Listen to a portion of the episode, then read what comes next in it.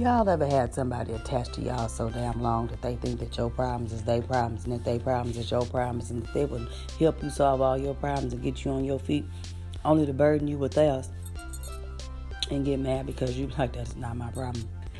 And really do get mad at you. Like mean it. Get mad mad. I'm talking about superman cape mad. Mm to where they look stupid. I helped you with all your problems and helped you get all your stuff done. You can't help me with one. You can't read, so no, I can't.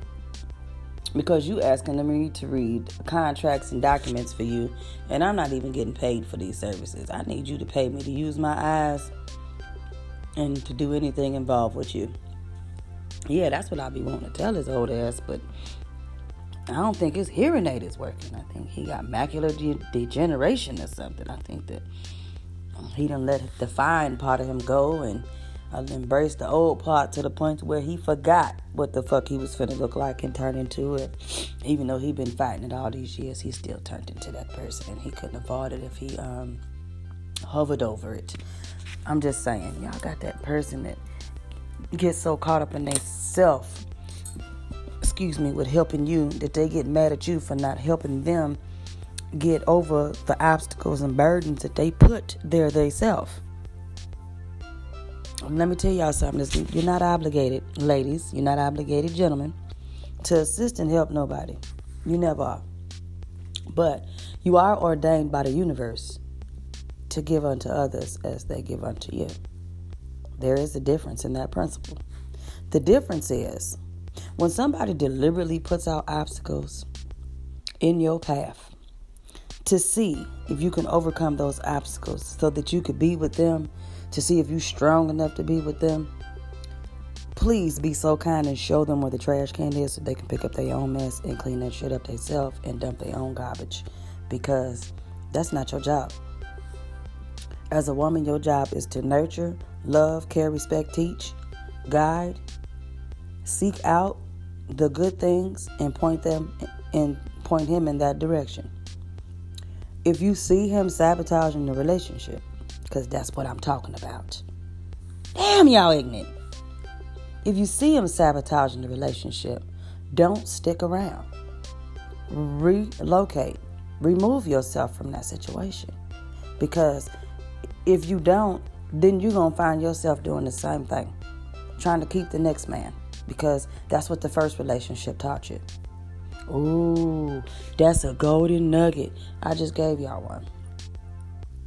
If you're in a relationship with somebody you love, trust, and respect, continue that same energy. Whatever you did to get them is what you got to do to keep them. And that's what keeps y'all going the date nights. This man is dating his wife. There's nothing wrong with that. That's the sexiest shit in America. Not in America, not on the planet to date your wife.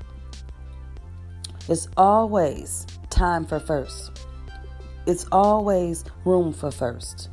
You will always have a first everything, a first moment for this, a first moment for that. You will always have that, and that's what keep y'all relationship young. But if you out here chasing Becky, Susie, Tamika, Tanya, nasty ass Tracy, Shamika, Brenda, um, Kim, Kiana, and Quantel, Quantelia, Quantella, Quante, Quenisha, Qui, Quentin, Marquand, Mark Quintavious. I don't know. Y'all be giving these kids some fucked up ass names if folk can't even pronounce this shit. And then you be getting the kids be getting mad because they ain't getting no respect because cause ain't nobody saying their name right.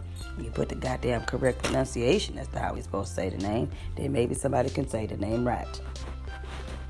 But you're putting all your energy into that instead of putting your energy into what it should go into.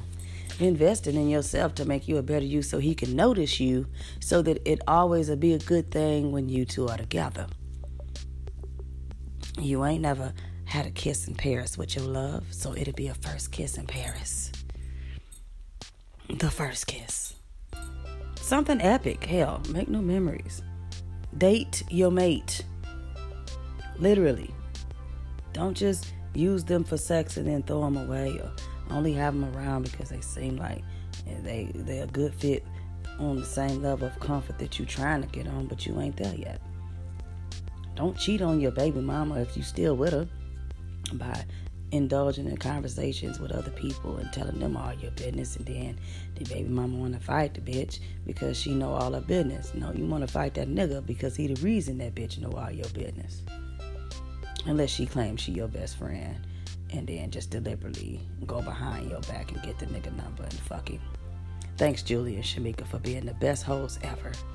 You hosts taught me well. You hosts taught me that even though I had a good man that was taking care of me, if I dogged him and quit fucking with him like y'all did, that I would end up just like y'all. In endless ass fucked up relationships with niggas that you really didn't care to entertain in the first place.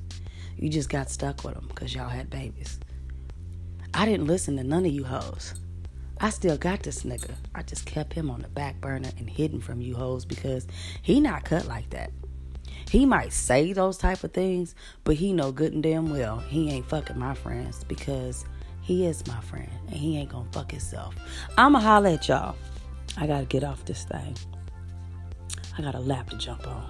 I'll get back at you.